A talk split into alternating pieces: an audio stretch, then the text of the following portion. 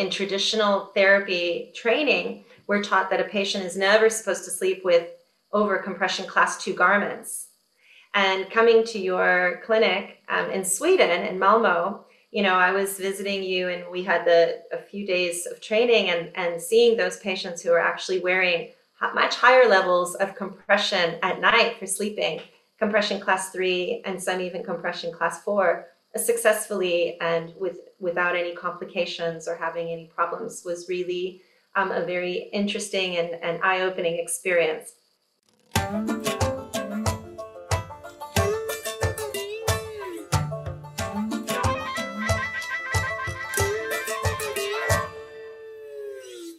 Okay, well, welcome to the Vascular Radcliffe podcast. I'm Laura Redman and I'm taking over the Vein podcast from Steve Elias, all the way from South Africa.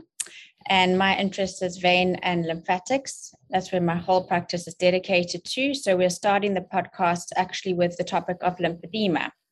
And we're going to look at the real understanding of lymphedema and patient satisfaction. And on the we on the podcast today, I have Dr. Hakan Brorson, all the way from Malmo in Sweden, who's pioneered a lot in lymphedema and the treatment thereof, and Suzie Davey, who's a lymphedema therapist, um, a specialized therapist, and occupational therapist as well. And she sort of got lymphedema going in South Africa, and we both have been to train with Dr. Brorson in Sweden. So I think what we'll do is just start with you, Hakan. If you can give a little bit of an overview about all your research you did many years ago in under in how you got to understanding the real pathophysiology of lymphedema and that it's not just abnormal fat in the Swedes as you presented before. Um, and yeah, a bit about that initial research. Okay, well, actually, it started in the mid 90s, and uh, I presented the first 28 cases I operated on, that was patients with arm lymphedema following breast cancer treatment. That presentation was in Madrid in 1997. And I show all these patients with very large arm lymphodemas up to about two and a half liter that they were completely reduced within three to six months. And it stayed there during that follow-up time, which was about two to three years. And uh, had, people thought I had manipulated my pictures because complete reduction of uh, uh, chronic, very large lymphedemas were not possible before. And uh, then I heard a few comments, as I mentioned to you before, that maybe that is due to that Swedes are uh, eat different food than around the Mediterranean, or I have never seen it. That must be something peculiar for Swedes. And a third guy said that liposuction for lymphedema is um, science fiction. And that gave me the force to show what I've seen clinically in the operating room when we just remove fat. Because we remove uh, fat from non-pitting edemas. And we first, the patients are treated conservatively to get rid of all the fluid. Uh, and we use a pitting test. We press as hard as possible for two to three minutes on the uh, forearm or uh, lower leg and uh, really press hard up to the pain threshold of the patient. Mm-hmm. And then we estimate the depth of the pit in millimeters. So if we have, uh, like, say, four or five millimeters in an arm or five, six in a leg, then we know that most of the excess volume is adipose tissue. I'm just going to interrupt you a second there because one of the um, questions or things that still aren't very well accepted in some in some centers is that there's actual adipose tissue. And I mean, I know you've done that research as well, and we've seen it and we've taken it out. Um, yeah. But that was part of your research as well, is actually proving that it's adipose and not just fibrous tissue there. Yes. So uh, so, so, we went into research and showed with computer tomography and dual emission X-ray absorptiometry that there was around 80% excess fat in non-pitting lymphedema. So we continue with the liposuction and we now have 25 years follow-up for arms and more than 15 years for legs and no patient is lost to follow-up. So we have keep track on them all the time.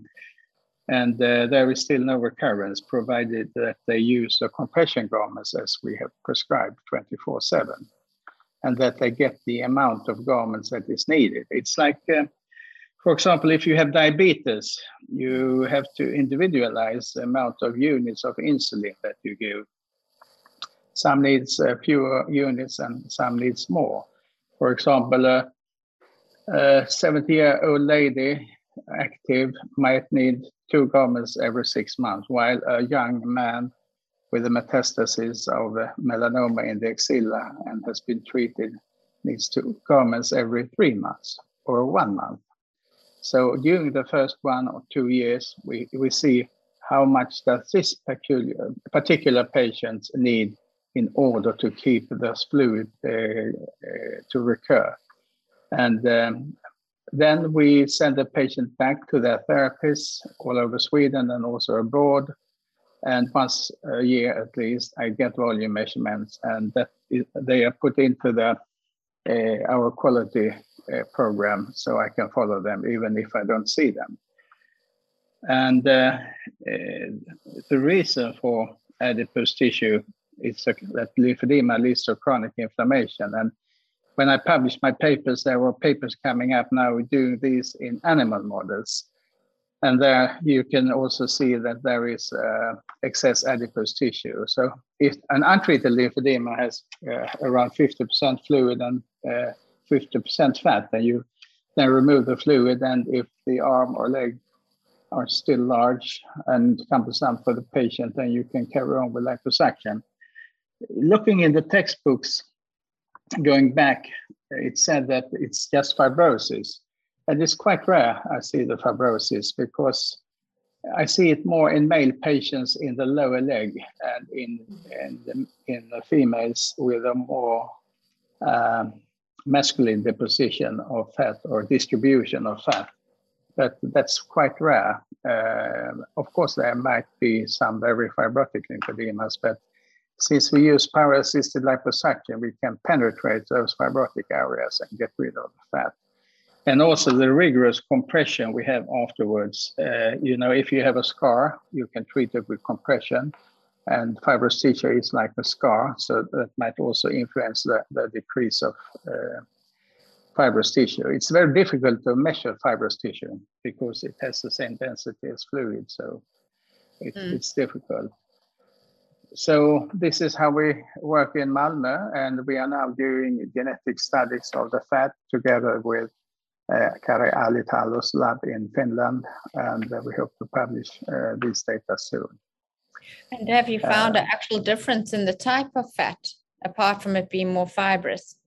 That is deposited? Yeah, we recently published a couple of months ago that uh, what you would expect actually that uh, fat cells in lymphedema are larger than in the control side. So the patient is its own control. And also that uh, fat cells in the arms are larger than in the leg. But uh, it's more academic uh, knowledge, so to say. You need still to treat these patients. And for example, leg lymphedema patients, we use double compression. We have uh, always flat knitted. So two weeks before surgery, we take measurements on the healthy arm or leg and get the garment within uh, about a week.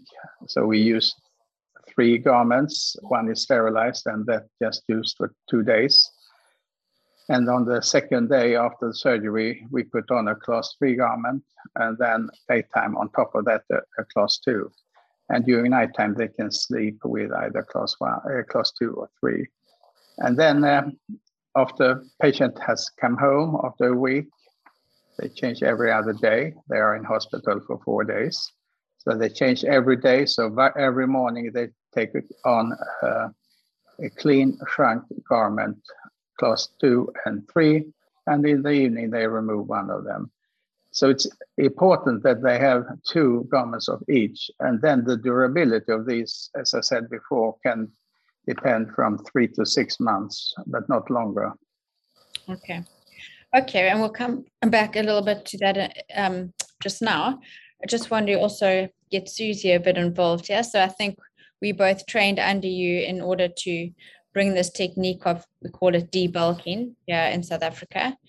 Um, and you, I mean, you've trained you've trained units together. One of your prerequisites is that you go as a team to train, and I think that's a key thing. And that it's not just a surgical procedure; that you need the team approach because most of the management actually comes from the compression garment itself. Um, and the pre-op and post-op preparation. So I don't know if Suzie, if you just want to comment a little bit on on that part of the procedure. So the fact that um, I think it's fabulous that we did have to go as a team. Thank you, Hakan, for um, en- encouraging teams to come together.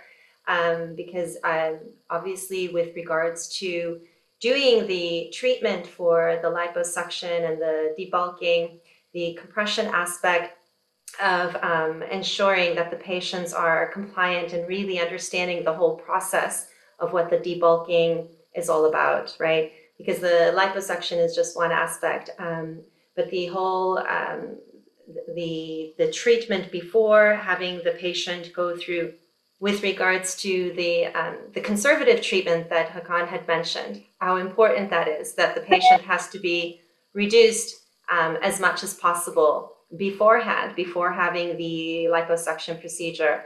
And we've noted that as well, where you know when you do that, um, the the compression, the um, checking the pitting edema, and holding it for two to three minutes, and really seeing if there's still pitting edema, um, mm-hmm. how vital that is, because one can hold for just 10 seconds and, and really say, oh, this patient doesn't have a lot of pitting.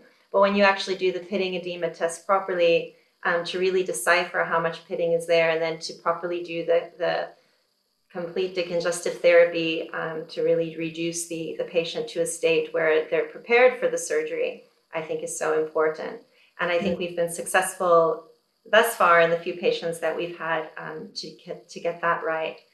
Um, and then with regards to fitting the patients for the compression garments has been a um, a learning curve and, and it's been really interesting because you know in traditional therapy training we're taught that a patient is never supposed to sleep with over compression class two garments. And coming to your clinic um, in Sweden, in Malmo, you know, I was visiting you and we had the a few days of training and, and seeing those patients who are actually wearing much higher levels of compression at night for sleeping, compression class three and some even compression class four, successfully and with without any complications or having any problems was really um, a very interesting and, and eye-opening experience. You mentioned a good point there because I kind of also wanted to bring up with that very strong compression that you do. Um, essentially, you must be reducing microfiltration and reduction of actual lymph formation. Is that correct? Well, that is a thought. I mean, uh, you know, we don't use MLD, uh, which is a part of CDT, uh, because I have 45 papers that have shown that the MLD part of CDT does not contribute to volume reduction. And the latest publication about this was by James Armour now in July. Uh, anyhow, so what we did in the beginning, we had patients that had a lot of pitting. So we used what we kind of uh, invented the controlled compression therapy, where we took in the garments. Uh, we had a kind of randomized study. So we took in the garments and saw the patient maybe every three, four, five weeks. And some patients were very good at taking in the garment by taking a, a, a more narrow uh, measurements on their garment. So they could come back after five, six weeks with three to four seams on their compression garment. That helps a lot because then they could be back on work. And if you do the bandaging, which is also very good, but uh, uh, sometimes it's quite bulky and the patient cannot uh, work during this time. So we found this uh, much easier. But nowadays, when we have a referral, I ask for the name of the therapist and then I send an email to her or him to tell what we want. We want the patient to have minimal fitting and that they before the, the patient comes to us, get used to wearing two layers of garments daytime. And by that, the patient has uh, begin accustomed to wear it 24 7. Mm. Sometimes they have just been using it daytime, but now they are mentally ready to have two garments on, and uh, it has helped us a lot. Mm. I don't see a patient before I get the excess volumes, the amount of pitting, and how what kind of garments and how many garments are prescribed for uh, a certain time period. Yeah, I think that is key. And I think I only realized that when Suzie bought the bandaging, you didn't realize what a huge difference that decongestive therapy makes to really get that fluid out. Um, and you're right, you're right about the patient preparation um, in order to achieve those those correct outcomes. And also the, the larger the lymphedema, the more motivated the patient is to really go into this. If, if you just have I mean, our limit is 10% excess volume.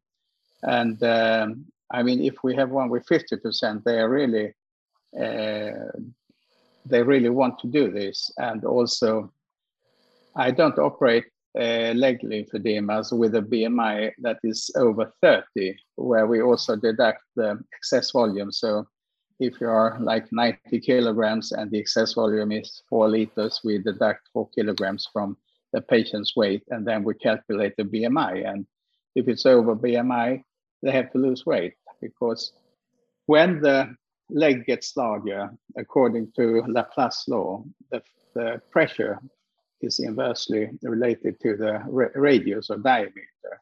And when you have this large thighs, even if you had triple compression, it doesn't give that compression you want. So we want them down to a BMI less than 30, and then it works fine. So it's more for the compression use for the BMI. Okay. Yeah. Okay, excellent. And I must say, I think after doing this, you say it's a debulking. So it's, um, I mean, you want to, it's a quite an intense procedure, but not that technical. But from my side, I've never had um, happier patients with a more positive outcome in any in any type of surgery. Um, I, I, agree. I, am orthopedic surgeon from the start. I put in knee and hip prosthesis, and patients said, "Okay, that's good." And but when I came into lymphedema, uh, they are quite different. They are, have been having this for a very long time, and when they see the reduction, they are very, very happy.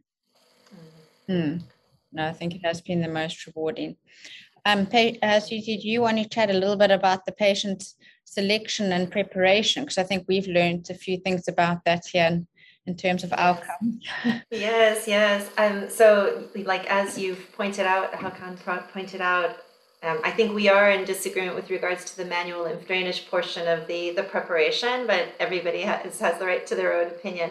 I do think with regards to the lymphatic drainage, whether it actually helps to reduce the volume or it actually helps to uh, decongest the tissue and soften and and remold the the tissue integrity. I mean, we can feel it with our hands when we're actually doing it, and whether that could happen solely with the bandaging and without the manual lymph drainage. I've always done it together, so it's hard to to decipher that. But it's like a religion. Yeah.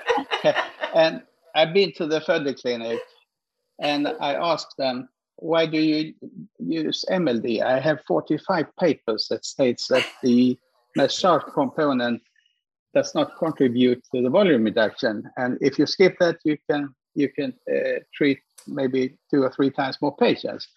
And the, the doctor said that, well, we can't change it because it's in, in the walls here.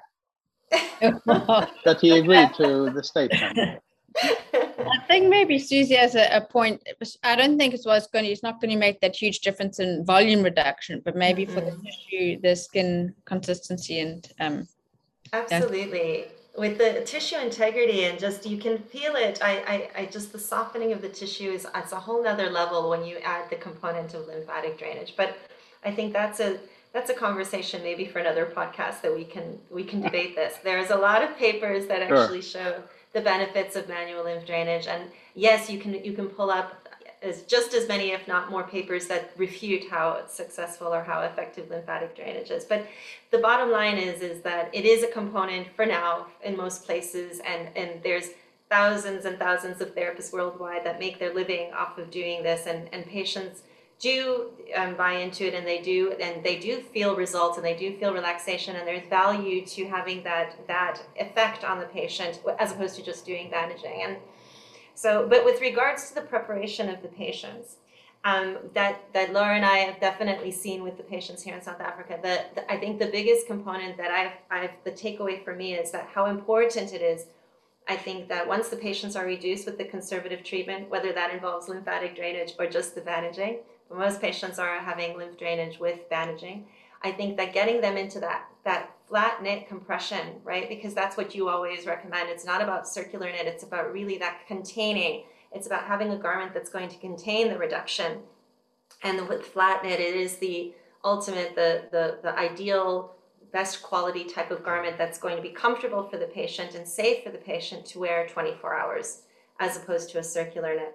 Um, and I think that the, the, the, the factor of the containment is what's important. So getting them fitted once they reduce before surgery and getting them fitted for a compression garment for daytime and nighttime has been in the few patients that we have done thus far has been what has led to their success or part of their success levels is that they were using compression for day and night before they came into the surgery. So like you mentioned it's it's really a psychological preparation because it's one thing to say yeah yeah yeah I'll do it I'll do whatever you say but actually having to wear a compression for daytime and nighttime is yeah. is, is a whole different experience and I think a lot of patients are so desperate, they'll say they'll do whatever you need them to do, but they actually need to do it and to feel it and to live it and yeah. to understand what it actually entails so that you are going to have a higher level of success. And I think, you know, part of it is you, you want to do a procedure that the patient is going to be able to be successful in. And you've proven that, Hakan, with all of your years of experience. But I think,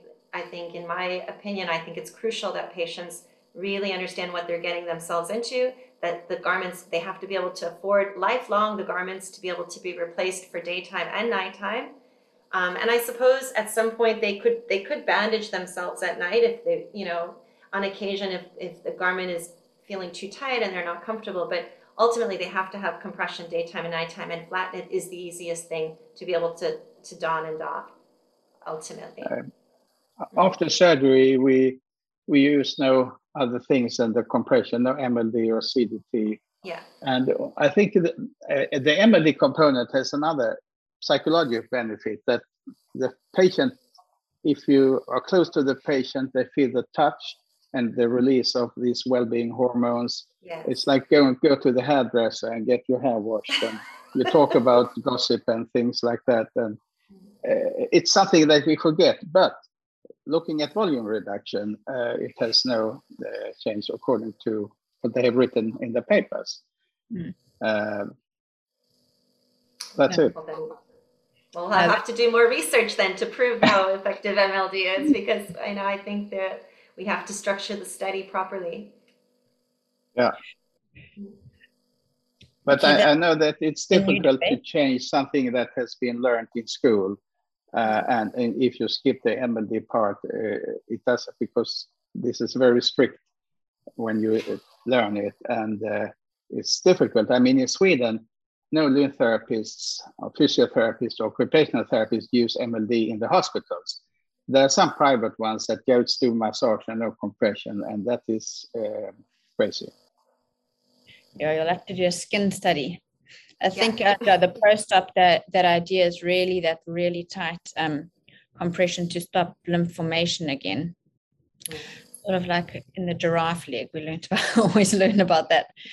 Um, and then part of um, you know this treatment, which I said is so satisfactory for patients and and has been so rewarding, in that there is a bit of a shift in medicine. You know, not that all treatment must be limb or life saving, but more improvement of quality of life. And I think that's also how it came about. Um, and after doing our first patients who had severe lymphedema from radiotherapy and groin lymph node dissection, um, she reported back on the improvement of quality of life because she was fit and healthy and in good shape, but it was difficult to exercise. She couldn't wear shoes, she couldn't wear clothes, has a psychosocial effect, they get infection. And that difference of I think how things had changed, you could see, you know, their whole lives change and that they're more motivated for everything, they're happier with their family. It's it's small things they can do. I remember saying she hadn't worn a shoe for eight winters and always had a cold foot because nothing fitted in it.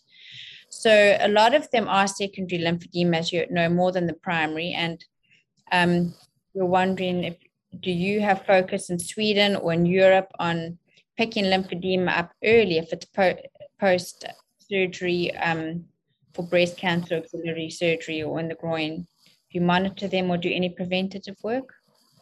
Yes, they are followed by general surgeons and uh, lymph therapists affiliated, mostly done, I think, in university hospitals. And uh, uh, they use volume measurement. They also use uh, moisture meter, and some use bioimpedance. But most maybe feel that moisture meter is easier. I mean, you could detect more fluid in an arm or leg that uh, does not yet show any volume difference. Uh, but we just take those patients that uh, have had the conservative treatment with minimal pitting. So it's not up to us as plastic surgeons to follow them. It's the, their breast cancer surgeon uh, that has to do mm. that. And uh, it varies from hospital to hospital. But mm. all hospitals have lymphedema therapies. Uh, but going back 30 years ago, there were uh, very little of that. Yeah, I think that's an area that definitely needs more awareness because if that slight increase in size was detected, you know, they could get better garments or something from the beginning to sort of avoid this. And that's why we actually we're going to get an oncologist on who can't get on now. Um, referred a patient though, she had stage four breast cancer and had had radiotherapy before, and the lymphedema was more worrying for her than anything more dysfunctional. So I think it's such an important aspect to treat. Yes, we have also studied the uh, quality of life in patients with arm and leg lymphedema, and uh, there is a significant increase in quality of life after liposuction yeah. due to the volume reduction. And uh, I remember one patient from Australia that we operated on in Sydney, and she had more than 12 liters in her leg, and uh, after six months, she could not even walk up the eight steps to the outpatient clinic. And then she sent a small video from Sydney Harbour Bridge, 1,390 steps uh, after three months. And that was great. And she did a world, uh, around the world trip. She lost 50 kilograms. She was a runner before and has started running now. So uh, she was very happy. No, it's really fantastic. Yeah. Our patient here in South Africa, also the first liposuction patient, lower extremity, she's running her first marathon, I think, on the 17th of October, wow. coming or this week or whatever weekend it is that that falls. Do you so have a picture where she's coming to the? Yes, I will be there. Yeah, yeah she will, or she has. She has already run. No, she's going to be running, so I'll have to be there. Okay, you have to, to take, take, a photo. Yeah. Definitely. Send it to me as well. Which race is that? Good. Which marathon? In Cape Town. Um, I, I don't know. It's it's definitely a. I don't know the name of it. Two Oceans is that it? The Two Oceans Marathon. Okay, she's Maybe. running. Excellent, fantastic. Hmm.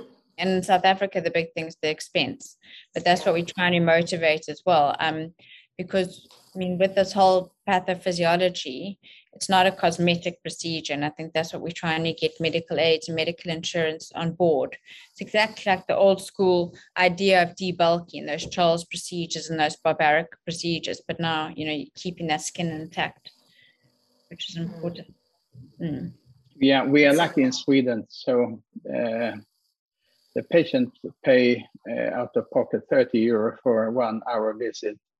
And then uh, uh they get their garments free. Wow. Yeah, that's really great. Especially because there it's like uh, usually say that if you go to the internal medicine diabetes doctor, and he says you get just one vial of insulin for six months. This patient will end up in the emergency after a couple of weeks. So, yeah. so you, it's it's a medicine and should not be regarded as a static thing that lasts forever. Mm. Yeah, that's a good argument and it is it's a you know it's it's it's used for six months so it's a medicine that's that's that's used for six months it's not a one off so yeah mm-hmm. So if you break it down to how much it actually costs per day, if it was a pill that you had to wear per day, I mean, it's actually kind of a, quite a reasonable expense as opposed to them being hospitalized for recurrent cellulitis infections or other medical complications that happen down the road with these complications of the lymphedema and health issues that develop from it. Yeah, I think, and the long-term effects are often overlooked. It's um, mm. you can everyone's reported on them being more active, so they're going to prevent obesity, cardiovascular disease, psychosocial, the whole thing. Yeah, I think ultimately a cost saving is, is worthwhile. Yes, um, and we also published a paper regarding bouts of erysipelas uh, before and after uh, lymphedema, mm. and uh, the number of bouts per person per year was reduced by 87%. Um, I kind of wanted to ask you again about your research and the there was an article I read in, I think it was in Nature, about them looking for the adipogenic factor that causes lymphedema. And some describe yeah. inflammation and some describe free fatty acids as a potential cause. Um, do you think that's a possibility? Well, if it's written in Nature, you, you have to go for it. But uh, according to what I've read so far, it's uh, the lymph fluid that is in the interstices between the skin and the muscle if you measure uh, inflammatory uh, molecules, they are there. And these inflammatory molecules are then upregulating the genes responsible for transferring precursor fat cells to normal fat cells. That is, I think, the ongoing uh, thing right now. But of course, free fatty acids, there is no paper yet that has shown that any diet has to do anything with decreasing lymphedema other than if you lose weight and the mm. excess volume will decrease. But um, it's an inflammatory reaction and um, also that this kind of speeds up uh, the inflammation, low grade inflammation that upregulates these adipose genes.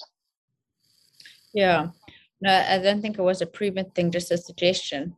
It might also be that they're more toxic and stimulate inflammation if they've leaked out of the lymph. Yeah, maybe. It's, but yeah. the free fatty acids is is more from the gastrointestinal tract, not from the, the arms or legs. I mean, you have the uh, lymphatics from the guts that take up the fatty acids. Uh, but you, I don't think you have that in arms or legs yeah, they were starting to find things that weren't thought were there, but I think a lot is still unknown. so, yeah, that's sure it is. Yeah. Do you think there's any potential for stem cell, um, adipose stem cell injection to regenerate lymph? That was an interesting question. I was the opponent of a thesis in Denmark uh, three years ago, where they took stem cells and injected it into the axilla, and the outcome was uh, nothing happened. Okay. Okay. yeah. I think and the then big... we have the the BioBridge, which is now promoted from a big company in the states, where you have this scaffolding that you kind of go from the armpit and out uh, from the arm and uh, out to the lymphatic tissue. Uh, but that has uh, that still needs to be proven that it works. I don't believe in it personally. And then you have the uh, injection of vascular endothelial growth factor C into uh, lymph nodes or into the area where, let's say, in the axilla to facilitate the growth of lymphatics. And animal studies uh, made this, uh, showed that there is kind of sprouting of the lymphatics uh, but the problem is VEGF-C has a very short half-time uh, duration. So then they infect it together with a virus to keep it longer. Okay. And then you see a little more sprouting in the mice, but they never catch up with the lymph, lymph node. And if it doesn't work in mice, I don't, I'm not sure it works in men. But there are ongoing studies. We will see. Uh, these are done in Finland and in conjunction with uh, Stockholm and Uppsala. Okay, yeah, I think it's an area that's becoming more of interest and more researched. And I think I must just ask you, as you're a plastic surgeon, and we've discussed all this, if you'll just make a comment on the microsurgical techniques for lymphedema. Yes. Um, I can say, uh, how long do you want me to talk? I make it short. Okay, so I was at the World Congress of Lymphology in Athens and been to many uh, societies like American Society for Reconstructive Microsurgery. I've been in the panels there. And I noticed that uh, during the years, they also do liposuction in conjunction with a microvascular procedure, like lymph node transfer or LVAs, like lymphovenous anastomosis. And they do it in patients with pitting edema and uh, they put compression on afterwards and they say look how nice reduction we have and i ask them does it is it due to the lvas or lymph node transfer?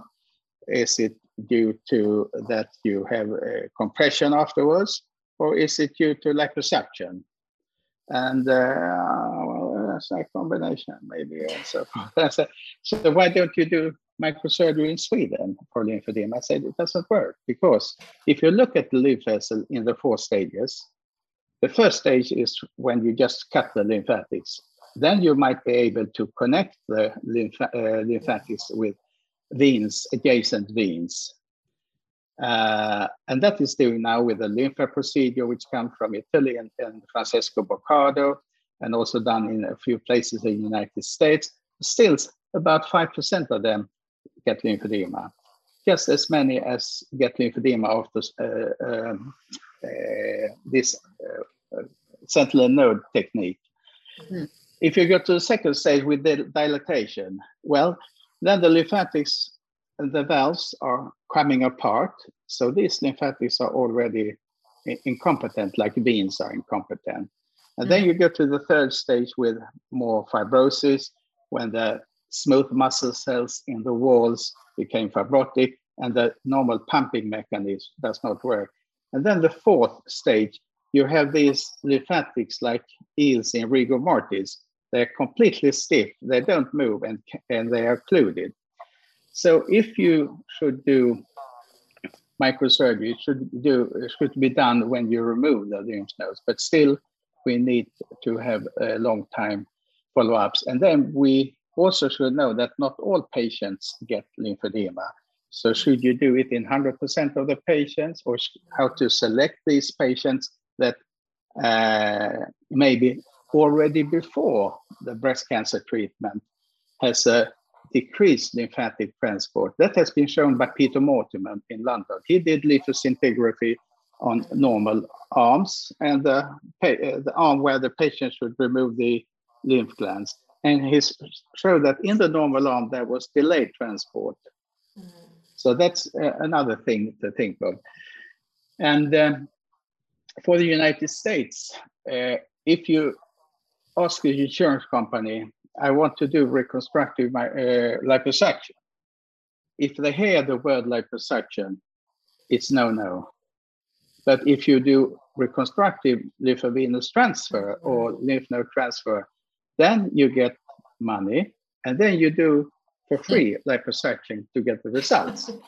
Mm. And um, I can tell you, Corinne Becker uh, uh, started with the lymph node transfers. And um, strange enough, when you hear her, I heard her now in Athens, he said, there are no complications, everybody get nice legs and arms. There were actually um, physio, uh, a doctor in physiotherapy, a physician who followed 28 of these patients. And uh, they actually had 1,058 milliliters before excess volume and the same after lymph node transfer. Seven had a donor site uh, lymphedema in, in the leg where they had taken the lymph nodes from the inguinal region. Uh, five had lymphoceles, four had persistent uh, donor site pain.